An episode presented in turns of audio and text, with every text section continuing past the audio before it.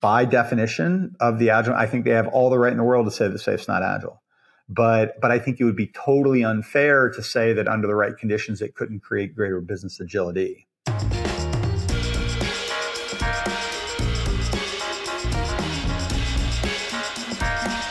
Hey, this is Dave Prior. Welcome to Leading Agile Sound Notes. I'm here with Mike Cottmeyer. Mike, thanks for taking time out of your Friday afternoon. Hey, Dave. Thanks for having me, man. Always appreciate being on these podcasts with you. Um, yeah, I appreciate you being here. So we're going to talk about SAFE today. There was something that happened yeah. on the interweb this week that kind of got you yep. thinking about it. Uh, what yeah. was that? Yeah, so I mean, I don't, I don't spend a ton of time browsing around LinkedIn anymore. I kind of make sure that it, you know I don't have any inbound um, traffic coming in or anybody that's trying to really get a hold of me. But I was poking around in my news feed and there was a, a post, and I apologize, I can't remember where it came from, but it was a, a gentleman who either shared or repurposed or something a post from a while ago where basically all the signers of the Agile Manifesto were in effect in unison saying that SAFE was not an Agile methodology. And and I and I find that just super interesting, right? And so, you know, I was reading and just you know just kind of getting myself updated on on people's different perspectives and, and kind sure. of where the industry's at and how they're thinking about it yeah so i there's this part of me that's got this mental image of all of them mm-hmm. standing around in a circle kicking dean but yeah. um yeah. does it I, I guess the first thing i want to ask is does it matter if safe is agile or not well, well, that's that's actually kind of the point that I was going down, right? Because okay. you know I had this really um, you know, maybe, gosh, I, I tell a little bit of little history here. I want to say it was 2007, 2006, maybe. Um, I got involved with the APLN. You remember that group? I don't even, mm-hmm. I don't know if they're yeah. like around now, yeah. right? It was the Agile Project Leadership Network, and a lot of really interesting people. Christopher Avery was in it at the time, and a, a guy from Denmark named Ole Jepsen, who I became pretty good friends with. Dot Tudor, I met her through that. You know, a bunch of the kind of the OGs um, in the Agile community. And during that time, I got to meet Alistair Cockburn. And in, and I'll, I'll, I'll, say this publicly, I've become friends over the years. And, um, but I mean, the first time I was sitting next to him, it was literally like sitting next to a rock star. I was like, oh, that's Alistair Cockburn. you know, I was like super excited, right? I was like super geeked over it. Um, and, and, and still, he remains to this day one of the most, um, foundational thinkers in the agile community, the one I resonate with with the most. You okay. know, I haven't followed him down the hard agile path, even though it's brilliant and it's simple. Um, you know, we're kind of in scale and transformation and, and things, but um, super influenced by that guy's thinking. And sometime after that, a couple years later, I got to spend some time with him and David Spann up in um, North Carolina.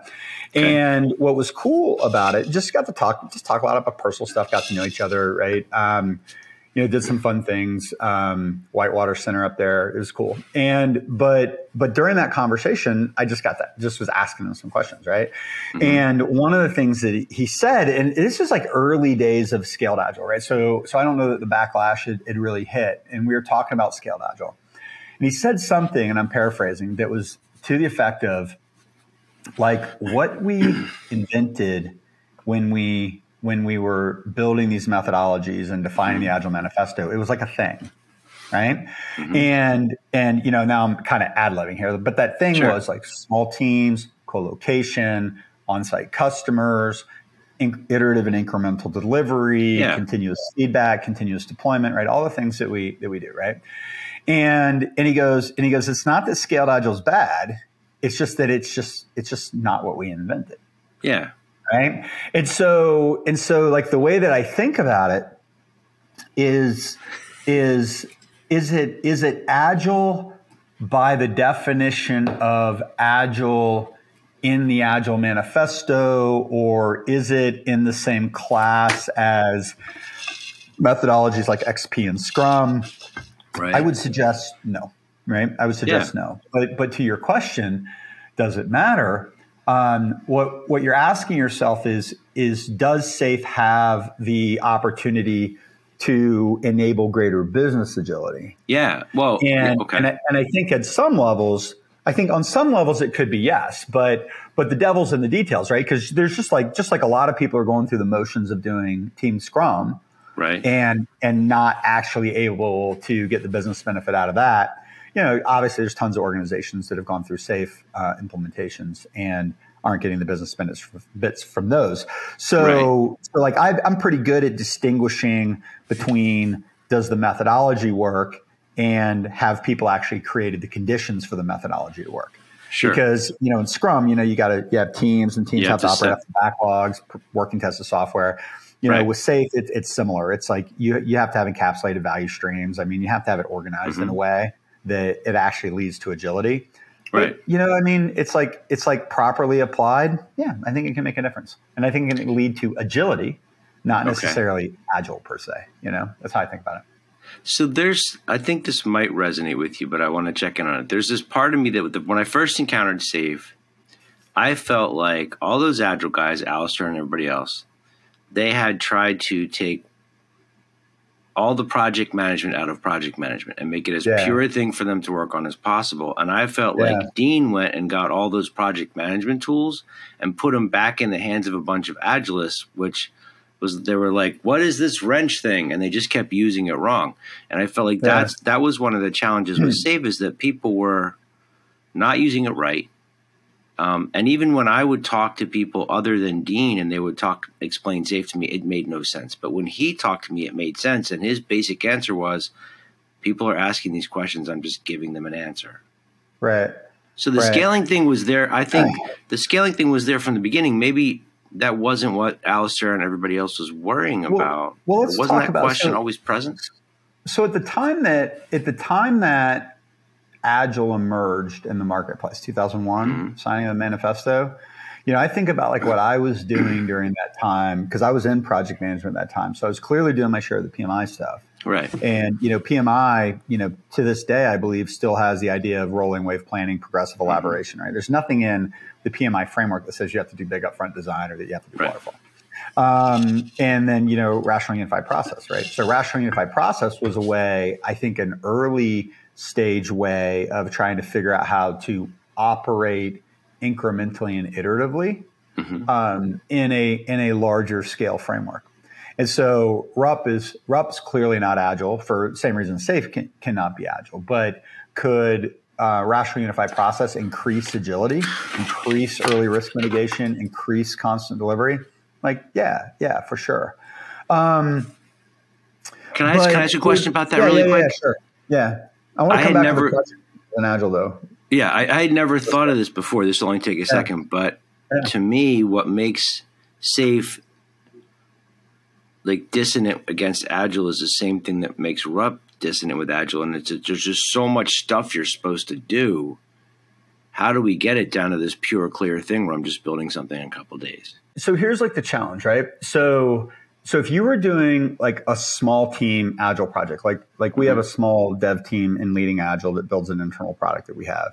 And you know, we barely use Scrum formally. I mean, we have you know, we kind of have a notion of a backlog in Jira and and uh, you know, we meet on regular cadences, but you know, we're not doing story point estimates, we're not doing burn downs and things like that because like at the end of the day, I just don't really care, right? As long right. as we're incrementally putting things in market and figuring out and learning and adapting, then you know that's all I really care about. So I don't even care about the formality of Scrum um, okay. in my own world. Um, but but as you get into more environments where you are using other people's money or non-discretionary dollars, and you're trying to build something for market on a schedule, things like that, then mm-hmm. then more structure and discipline, even at the single team level, is appropriate. Okay. What what starts to happen at scale and and I'm not saying this is right or wrong. I'm just saying it's what it is. You have you know very complex ecosystems, and and it's not just the software that is is complex, right? So we have you know we have the technical architecture, right? Poorly architected software, you know sometimes poorly designed systems, things that are not inherently modular. Right. Um, the value stream encompasses other parts of the business, marketing, sales, finance, legal right? All this kind of stuff. Um, sometimes like professional services and support and custom development and, and, things like that. And so, so in the presence of of dependencies between teams mm-hmm. and more complex external environments that have to be dealt with, then what what Safe really did is it came along as it said, okay, this is how we're going to group larger teams of teams Mm-hmm. Um, the only answer, the only thing other than than really RUP or small team agile when when Safe emerged was um, you know, it's really a concept of scrum of scrums. And I'll even mm-hmm. tell you an interesting thing, right? So, so I actually believe, um, you know, as I've talked with Alistair, I've gotten to spend a little bit of time with Jeff Sutherland, um, uh, a little bit of time with Jim Highsmith over the years. And one of the things I was explaining, we have this pattern that we use often where instead of a scrum of scrums, like what we'll have is we'll have multiple agile teams that are as independent as we can possibly get them. But mm-hmm. sometimes there's um, requirements dependencies, cross-cutting concerns. Sometimes there's technical dependencies, and we'll create a small work group. Um, in the early days, I used to call it a product owner team, and I would get like uh, different points of view, not different people, but different points of view, like an architecture, senior developer point of view, product point of view, like an analyst or a tester point of view, kind of a project management point of view. And what right. we do, and I did this in my early days at CheckFree before I even became like a, an agile guy. And what we do is we get this small group of people and we'd ideate on the backlog. And we would okay. we would sequence the backlog and we would create design aware user stories and sequenced and and sure. what we would do is we basically run features through a Kanban. And then mm-hmm. the, the feature Kanban would feed user stories down into the team level. So as the teams were developing user stories, okay. they would roll up into features, and then features would get integrated and deployed. Right. So and, that sounds like a so, scaling model that you came up with. Well, it was like in, really in the early days, right? Because we were trying to do, we were trying to basically, we were formerly a waterfall company. Um, we had RUP officially sanctioned. The teams were in practice doing Scrum and XP okay. at the work surface level but really complex environments where we had dependencies and cross-cutting concerns mm-hmm. and you know requirements that had to be in sync and lined up and you know the teams just weren't independent right okay so so long story short right, the only the only metaphor that agile had offered to date for orchestrating across multiple teams is this idea of scrum of scrums and the problem with scrum of scrums for me has always been at least as commonly implemented it's very reactive. It was it's like the way it was described to me originally. It was like, well, the Scrum teams do their daily stand up, and then all the Scrum masters get together and they do like a Scrum of Scrums where they're all talking about impediments across teams and stuff like that. Mm-hmm. And and what I would always see in practice is that like every team pretty much overcommits the sprint, and there's not a lot of slack in the system. And so if we discover a dependency through the course of the sprint, like, what do I do with it? Right? I can escalate it yeah. and I could put it in somebody else's backlog, but now it's in my backlog. The other team's backlog's at capacity and mm-hmm. they can't resolve the dependency for me in the course of the sprint. And so right. my user story gets pushed until they can sequence it in their backlog. And then there's maybe prioritization or contention or yeah. bottlenecks, that kind of a thing. And so what I offered to to Jeff, we were he happened to be in town for a for a um, he was doing a CSM class, and and I think he hosted it. He came to our user group in Atlanta, and then a lot of us went out to dinner and drinks afterwards. It Was kind of the context okay. of this. And I asked him. I said, "Hey, you know, I've I've found um, you know the kind of scrum of scrums pattern kind of problematic." And and you know this is what we've been doing to overcome it. And he goes, "That sounds like a great idea. Do that." And I went, "Yeah, oh, fascinating." So he wasn't like like it wasn't him that was being dogmatic. He basically yeah, yeah. identified a pattern of coordination and was like, yeah, like do what makes sense. And and I actually had a lot of respect for him after after that. I always respected him, but I had more respect for him after that because I'm like, oh, it's not the inventors of agile that are being incredibly dogmatic. It's like us practitioners out here right. that are taking it and being really dogmatic about it. It's so but that's the same so thing with Safe and Dean. He would say the same thing. Yeah. For sure, right? Um, my only thing with Dean and Safe one time is, you know, when Dean wrote the Agile Software Requirements book, um, or Scaling Software Agility book, I think was the 1st mm-hmm. one he wrote. Um, I was like, crap, that's the book I wish I would have written, right? And and I got to meet Dean. I want to say we were in Colorado, not Colorado Springs. Um, doesn't matter. Fort Collins. We were in Fort Collins um, for like okay. a lean software and systems consortium thing, and a few of us were getting inducted as fellows into that. Me and Dennis Stevens were out there. And and I've you know I've been friendly with Dean over the years. Friends might be a little strong, but we've been friendly with talk. We know who each other are, right? Um, he quoted me yeah. in one of his books one time, which was pretty cool. And and I said, Dean, I said, like, here's the challenge, man. It's like it's like there's huge organizational design issues that are getting in the way of being able to do these methodologies. And and I think that's a huge gap. And I think leaving that gap unaddressed, I don't think I said it this strongly at the time, but it's irresponsible right. because people are applying this wrong. And he goes, yeah. he goes, yeah, I get it. it. But he but he was very explicit. It's the org design is totally out of scope, and it's the domain of consultants. And I was like, okay, fascinating. right? And so, and so what Dean is selling is a methodology that rides over top of um, at least mm-hmm. theoretically a well-formed organization. And, and so I think of the okay. conditions that you have to create in order to really implement SAFe is, is I think you need encapsulated scrum teams at the work surface level. And I think you need yeah. encapsulated value streams or encapsulated release trains. But, but it's like anything. It's like whenever there are dependencies in place, you have to figure out how to manage the dependencies. And yeah. where agilists get in trouble, I think, is when they start doing agile and they say either we'll resolve the dependencies late, or the teams will self organize them in some way, or we just ignore them altogether.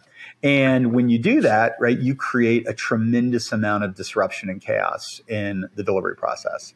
And so, what I suggest is, you know, so getting back to our question is SAFe agile. Like agile is a small team methodology that is um, is very heavily predicated on the idea of complete cross-functional teams, access to a customer, the ability to, to potentially ship every week or two. Um, most organizations do not have that, right? So they're they're using SAFe in the, or excuse me, Scrum in the absence of that condition being created. I would suggest that most SAFe organizations are using SAFe in a way um, where they don't have the right level of encapsulation. And so, so, but regardless, I would say even a, a well done SAFe implementation, and they exist, right? A well done SAFe implementation um, is is I, I, the, the language I use for our stuff. It's like it's a compensating control um, in the presence of dependencies. And I actually ripped that okay. off from Chris Beall, who's on my leadership team. Um, is he he came out of a really heavy XP software craftsmanship background, and when he joined us five six years ago, you know, to his credit, he really suspended a lot of disbelief and was like, "Why are you guys doing this? Why are you doing transformation that way?" And he and he went all in.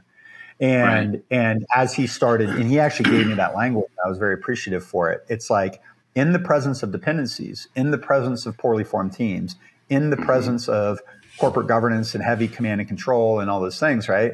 There's things yeah. that you need to do to be able to compensate for the lightweight um, nature of Scrum.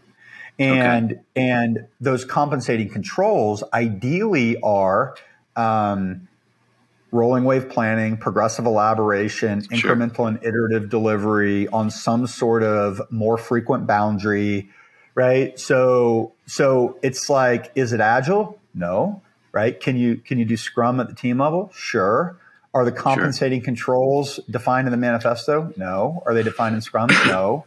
right? And so the way I look at it is like I'm a solid believer in the underlying reference architecture of Scrum. Um, I, okay. I think Scrum, oh, excuse me, the underlying reference architecture of SAFe. I'm getting my methodologies mixed up. I think the underlying architecture of LeSS, SAFe, discipline, agile delivery, um, what we do typically in our multi-tier models in leading agile, um, I think they're all based upon the same reference architecture type patterns. And okay. what we do is we get down to different reference implementations based upon your assumptions about dependencies. And and I think LeSS has it largely right, but but the problem is is that they assume away a lot of the dependencies that exist in most real organizations. SAFe okay. um, kind of acquiesces to the dependencies and doesn't suggest that you do anything about them other than manage it.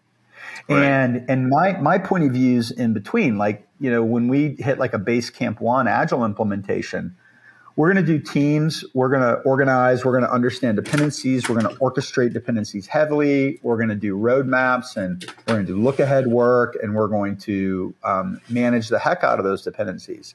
Where I think SAFe goes wrong a little bit is that it's it's defined as like the methodology for doing things at scale, and and okay. and I and I think what it does is it encourages people to say, this is it. Like, this is what Agile means for you because you're a large organization. And, and yeah. I think that's why it gets so much flack because it's not like, it's, it's, it's like setting itself up as the desired end state. And wouldn't you say the same of LeSS or DAD or any of them, like Nexus? Oh, I mean, they're, okay, they're so all I have, doing a, I have a fairly nuanced, I have a fairly nuanced opinion on those methodologies. And, and again, I'm, I'm not deep into it, so you know, right. if anybody wants to blow me up over it, it's, it's totally fine. Um, you know, the way I look at it is that SAFe's kind of an orchestration mechanism in the presence of dependencies. Um, mm-hmm. I think LeSS largely um, less largely assumes away the dependencies and describes a model for how multiple teams would kind of roll up into more complex software if okay. they didn't have dependencies between them and every team was operating independently but in a in a broader more Sounds integrated awesome. complex software environment right yeah yeah um, the way that i understand the way that i understand discipline agile delivery and it's been a minute since i read scott's book but um, in large part, it was it almost was like a um, like it was a progressive elaboration. Like it really read to me a lot like inception, elaboration, construction, transition from RUP. Because mm-hmm. like, and again, I don't think he uses these words, but again, it's probably been ten years or something since I read that book. Um, the the way that I and we don't encounter discipline agile delivery in the wild very often. But but the way that rational unified process was structured is you have this inception, elaboration, construction, transition. And the way that we used to implement RUP with Scrum was very similar to disciplined agile delivery. So we would be sprinting. You could have a sprint zero, but your early sprints are validating that the business problem is solvable and will be accepted in market, right? So it's almost okay. lean startup like, where yeah. we're do we're running experiments to see if the business problem is valid. And okay. then elaboration, that's where you get into like we understand the architecture, we understand, and this is another uh, Alistair Cockburn thing, the idea of a walking skeleton. Um, mm-hmm. You know, what are the use cases um, or user stories that are going to prove and validate the major architectural decisions? Because we okay. want to take we want to take technical risk out during elaboration.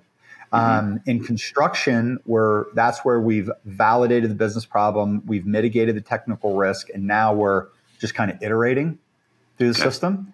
And yep. then, and then as we're handing it off to the client through transition, then we're, um, it's not that the client's not seeing it or maybe even not using it. But again, right, we're talking about a different class of scale and a different time yeah. in the evolution of software development, right?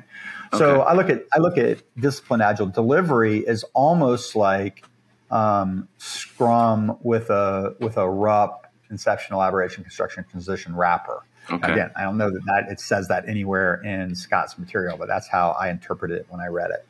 And then, you know, Nexus is I, I always found somewhat impenetrable. It almost it almost struck me as like not really a scaling mechanism, but a way of like in, inspecting and adapting and building a scaling mechanism dynamically for your okay. for your company. Like I'd, I'd never I never really read Nexus as um, particularly prescriptive in anything. Okay you know but again right what you're what these these you know quote scaled methodologies are trying to do is you know in the presence of uncertainty and risk when it takes a lot of teams to be able to deliver a large project mm-hmm. um, now you could you can make arguments that like oh well, we shouldn't do large projects and they're bloated and there's too much overhead and we should have smaller teams of craftsmen like sure right. we got it right but it's just not the reality in, in most organizations yeah. right so so you know again, I, I think of SAFe is is like a transition pattern. Um, we actually, again, in an early stage transformation, we have to have more compensating controls than SAFe even prescribes. Um, most of this, a lot of the SAFe um, challenges we see are from poorly formed organizations that are doing insufficient um, insufficient backlog management ahead of PI planning. They get yeah. PI planning and they're kind of like making up the backlog. They don't make it up granularly enough, and so then they don't get as clean an idea on where all the dependencies are.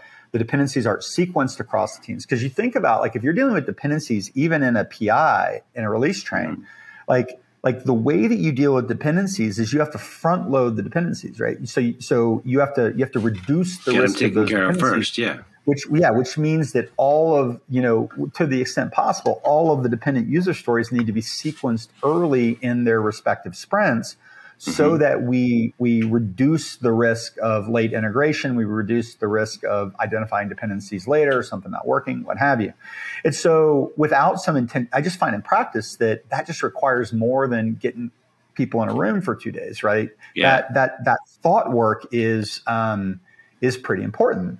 And so so I've I've moved to like in an organization that wants to do SAFe, like I'm I'm fine with that but um, I do a lot more backlog grooming in advance, a lot of more readiness in advance mm-hmm. of the PI planning. And then let's get everybody in the room.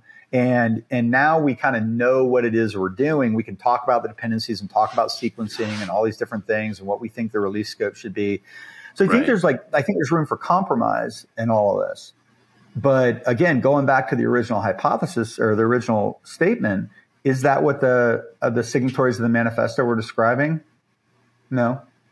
But it doesn't. But don't you think? Bad, I mean, right? it, it almost seems to me like th- those were questions they couldn't see coming. It's it's sort of like saying, what did the people that wrote the Declaration of Independence think about music streaming? I mean, when when the problem yeah. that Alistair and everybody else hmm. was solving then was how do we get past all this waterfall nonsense and and give a team autonomy and purpose and, yeah. and let them figure out their own way, which they fixed that problem, and then somebody went yeah, but what if we have 200 teams in the organization? Yeah. And it's like, yeah. uh, figure it out. Yeah. Yeah, the, yeah. The biggest the biggest problem that I see with all this methodological work, right, is, you know, like I go back to like I think through, and, and I might not have my history exactly right, but I, I think I'm I'm close. Like that methodology, I think came out of like Rally software development and BMC. I think like Israel Gat was involved in that. Uh, Dean was there as an early stakeholder in um, Rally. And, you know, what, what I suspect that they did is they, they had a certain set of conditions at BMC and they built a methodology around those conditions. Okay. And, and I don't know anything about what was going on during that time, but, but, you know, I'll assume it worked, right? Or else why would they, you know, I'm just assuming it worked, right? So like I, I always say, I think, I think every methodology works. Every methodology has worked um, in one place at one time. It was, it was, invented for a context, yeah. right?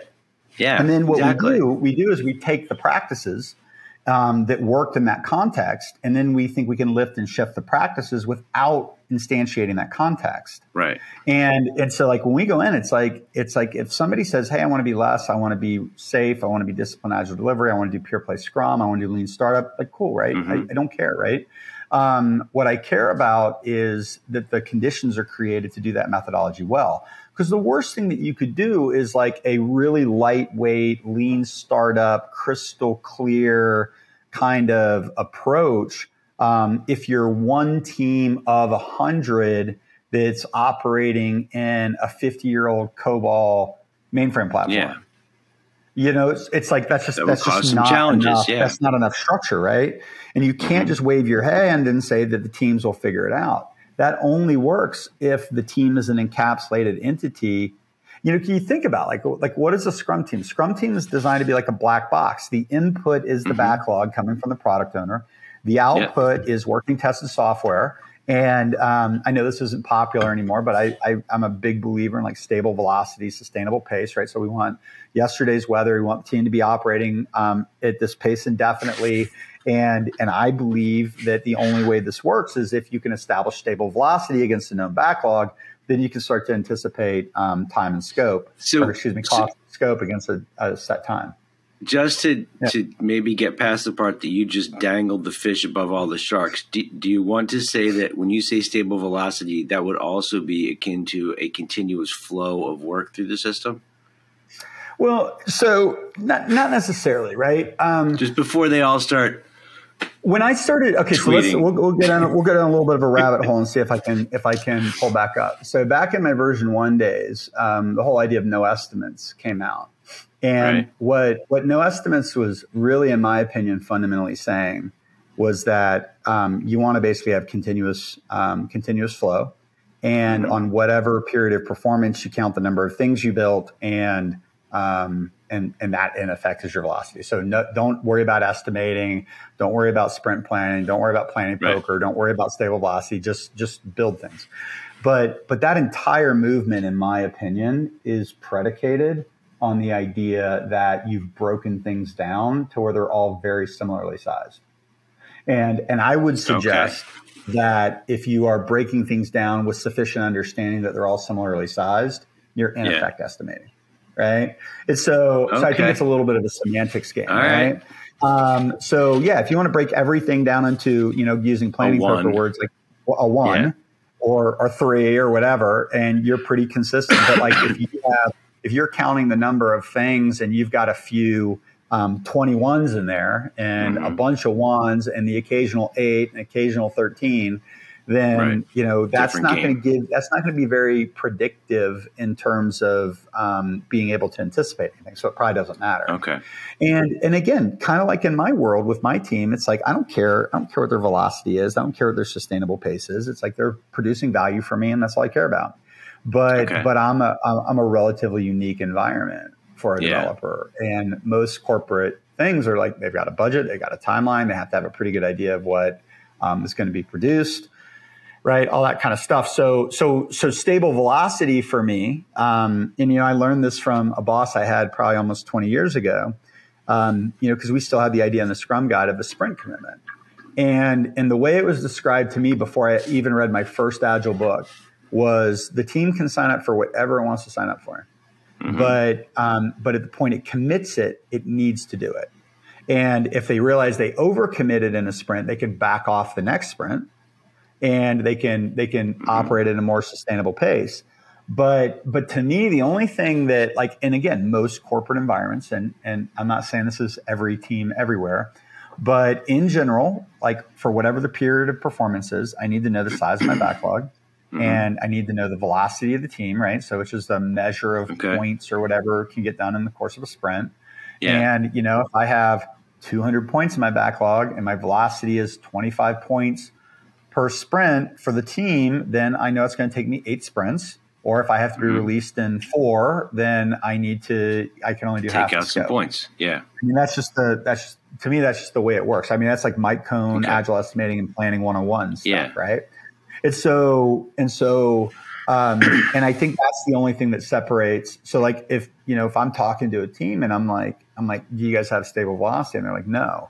I'm like, do you guys have a, no, a backlog that's planned at least several sprints, probably a release in advance. Like right. those are indicators that that team is not going to stabilize delivery, and I can guarantee you they're not making meeting commitments at the end uh, of a okay. release. And I, and I and what stems from that is the business is probably really frustrated with them because they can't make promises and those problems get. are going to exist yeah. regardless of whether you're doing Scrum or SAFe or whatever. I mean, those are just yeah. problems in how teams function, like a fundamental well, thing. So, so the hard part is, yeah, so it's problems, but they're but they're fixable problems. Like the okay. the number one thing that that we do is like the the number one thing, right? So I mean, we do a lot around teaming strategies and dependency management and stuff like that, and mm-hmm. breaking dependencies over time as we move through base camps. But the the key insight probably hit me 18 years ago or something and it's like okay. a small group of people that are taking epics to features to user stories, 3 mm-hmm. to four sprints up to a release ahead of the team. And what we find is that you can you can do a ton of agile, right? You get Scrum to work, you get you get everything to work. You get continuous flow at the feature level across teams. Um, right. You can get that organization incredibly predictable. Now, does the team get to decide everything about what they do? No. Does the team get to decide everything that's in their backlog? No. Right? Is the team necessarily working directly with a customer? Like, no. And, and so maybe that's not agile, right? Okay, fine. But but it's team based, iterative, and incremental delivery that um, behaves a whole lot like an agile team, right? It's just yeah. that it's just that it has to be coordinated because we're doing more complex deliverables and it's just really difficult to self-organize across. I'm not saying it's impossible. I'm just yeah. saying in general, it just it just it just doesn't happen, right? People tend to want to locally optimize. They tend to focus on what they're responsible for, um, especially if there's you know, personality challenges across teams and complexity yeah. that's difficult to understand. Right? It's just it's a mess, right? So there's this part of me that's thinking about the whole idea of um, working software over comprehensive, comprehensive documentation, documentation.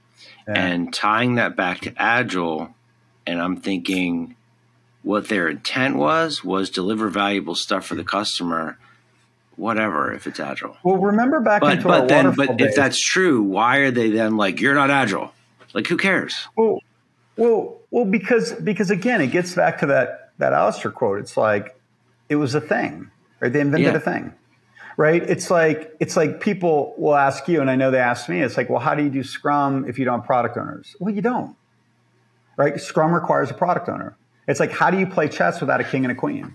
How do you play yeah. chess without the right size board? How do you play chess without pawns? Like you don't. Yeah.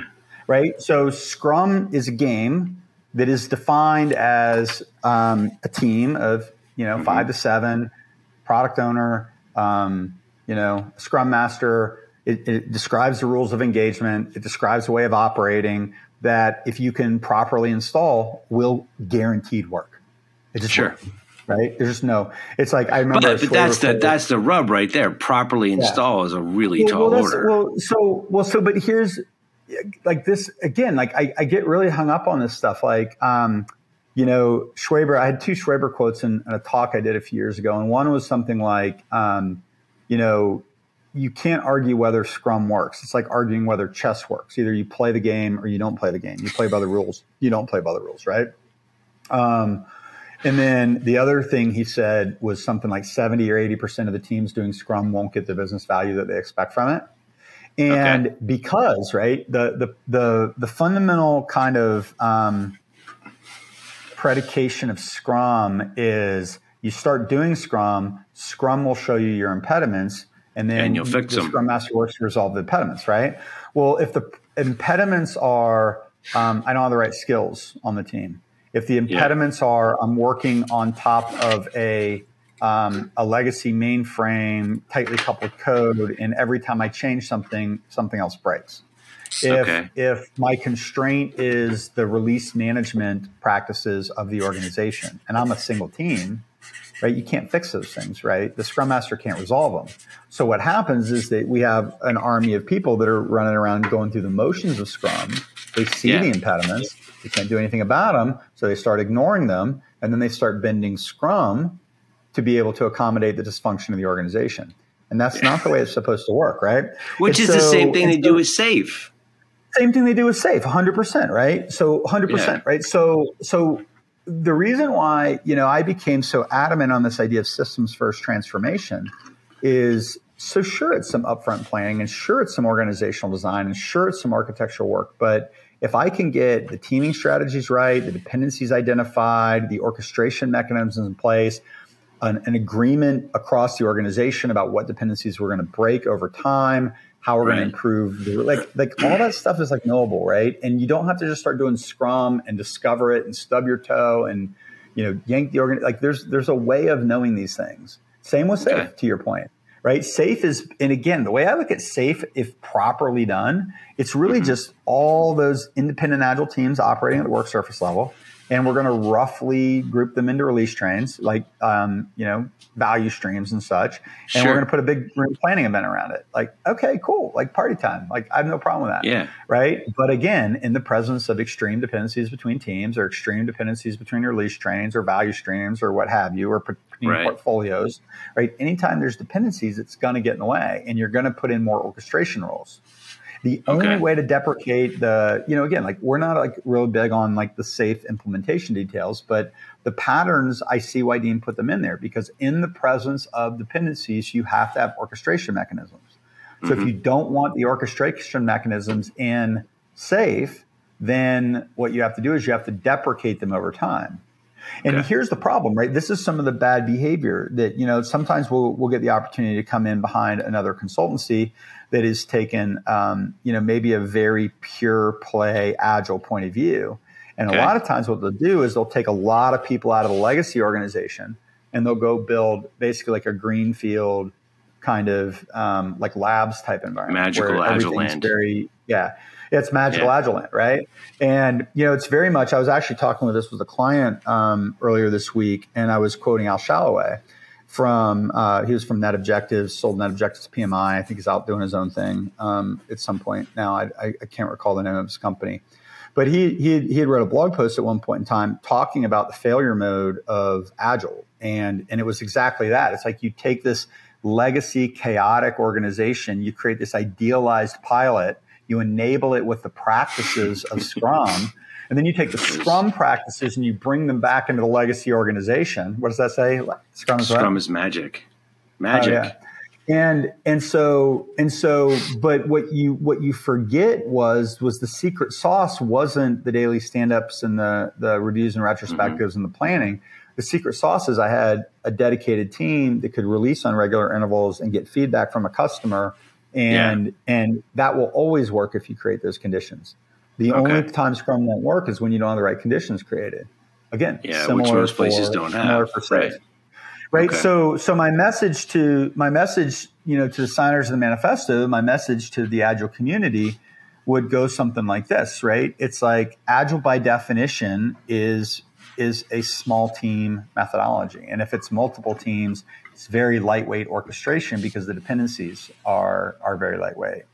Okay. And and if those conditions exist, like do pure play agile all day long. Um, when in the presence of dependencies or poor org design or whatever, you know, something like SAFe is going to yeah. emerge, whether we like SAFe or not. Something like because you have to orchestrate dependencies. Somebody's got to answer that question of how Somebody's got to answer it. the question, right? Yeah. And again, I think the I think where I think where SAFe gets in trouble um, is because everybody wants an easy button. Everybody wants a defined mm-hmm. answer. It is an answer in the presence of poorly formed organizations, lots of dependencies. And mm-hmm. so, using my language, I would say that SAFe is a compensating control for when you can't okay. create the conditions to do Agile well. And so, so if you wanted to start with SAFe and that worked, like that's great, right? And if it works for you, it works for you. If it's not working for you, then what you have to do is you have to figure out um, it's it's always dependencies that are going to be the problem. Either dependencies between value streams, release trains, agile teams, whatever. Right. And um, so if you don't like the overhead of SAFe, break the dependencies between teams and and allow them to operate independently. Okay. Um, I'm just telling you that is that is not something most leaders can do by fiat because the way their right. organizations are designed and the way their tech stacks are designed it just doesn't lend itself to that. So it, that's what transformation is. Transformation is about creating the conditions to be able to do agile well. Okay. And I and I, I think that's largely the reason why. I'm not saying everybody in the agile community likes our stuff. I'm not sure even anybody knows like how many people know about our stuff, but it's like it's like I think we managed to take to lessen the heat, even though I'll mm-hmm. do stuff that's heavier than SAFe sometimes. Like it's just that's the first step in the journey. Yeah. The fifth step in the journey, Basecamp Five for us, is lightweight, lean startup teams that are locally funded directly and and you know with the customer, right? All those things, and yeah. and ideally that's where that's where we'd like to go.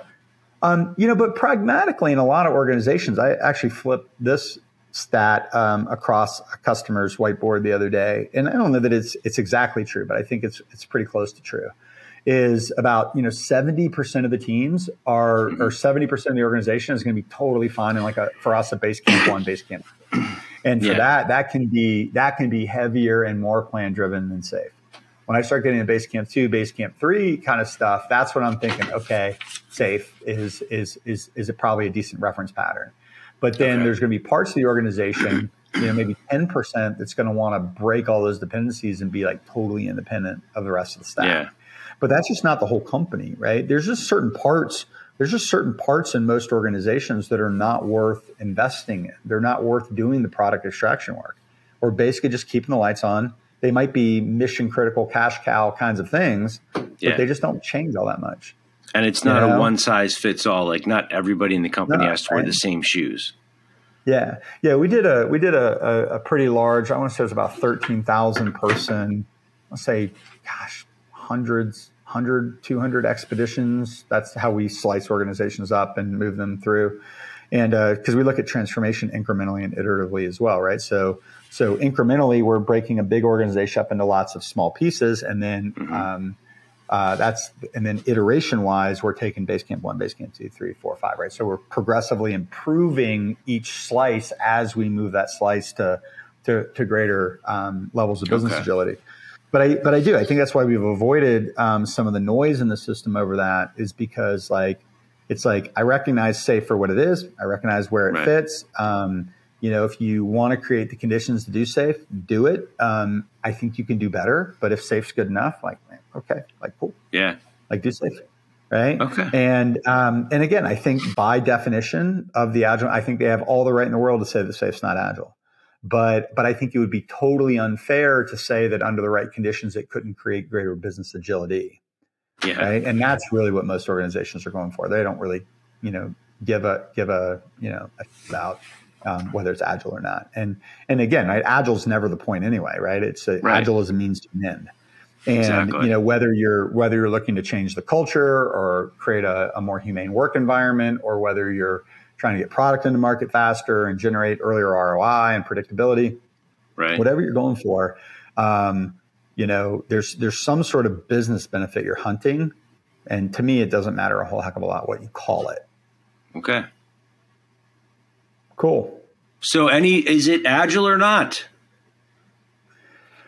Um, as as defined by the signers of the manifesto. Yes, I'm trying to create right? the sound bite. right? Yeah, the sound bite. Um, well, I mean, it's like you want a soundbite? No, SAFe is not agile. Um, I'd say in a lot of environments, though, agile isn't agile, right? I mean, I've seen enough small team, small team agile with none of the overhead of SAFe that can't produce anything in market, right? Yeah. So it's like you can. I was having this debate with Dennis the other day, and he was talking a little bit about like why our stuff works and why SAFe fails and things. And I was like, I was like, Dennis, people poorly apply what we teach them too, right? Yeah. So I mean, it's like, so it's like you have to judge, you have to judge the methodology by, um, you know, the environment it was designed to work in, what it brings to the table, what assumptions it makes. Um, you know, and then obviously you have, you know, issues with like how closely can we approximate that ecosystem? How right. um, you know even within the proper ecosystem how well we are applying the approach and there's just a lot of room for error right and so cool. you know my general my general bent is is if we can start getting the organization to unlock value and get things in front of customers earlier um, that's, that's a win it's yeah. a win right and so cool. um, by definition of the manifesto signers no not agile by um, when done properly in the right ecosystem under the right conditions um, yeah. it can absolutely lead to greater agility for sure. Thank you very much for doing this. Yeah, you're welcome. Yeah, thanks for cool. thanks for uh, jumping on a Friday afternoon and yeah, it was having fun. a conversation. Yeah, I appreciate yeah. it.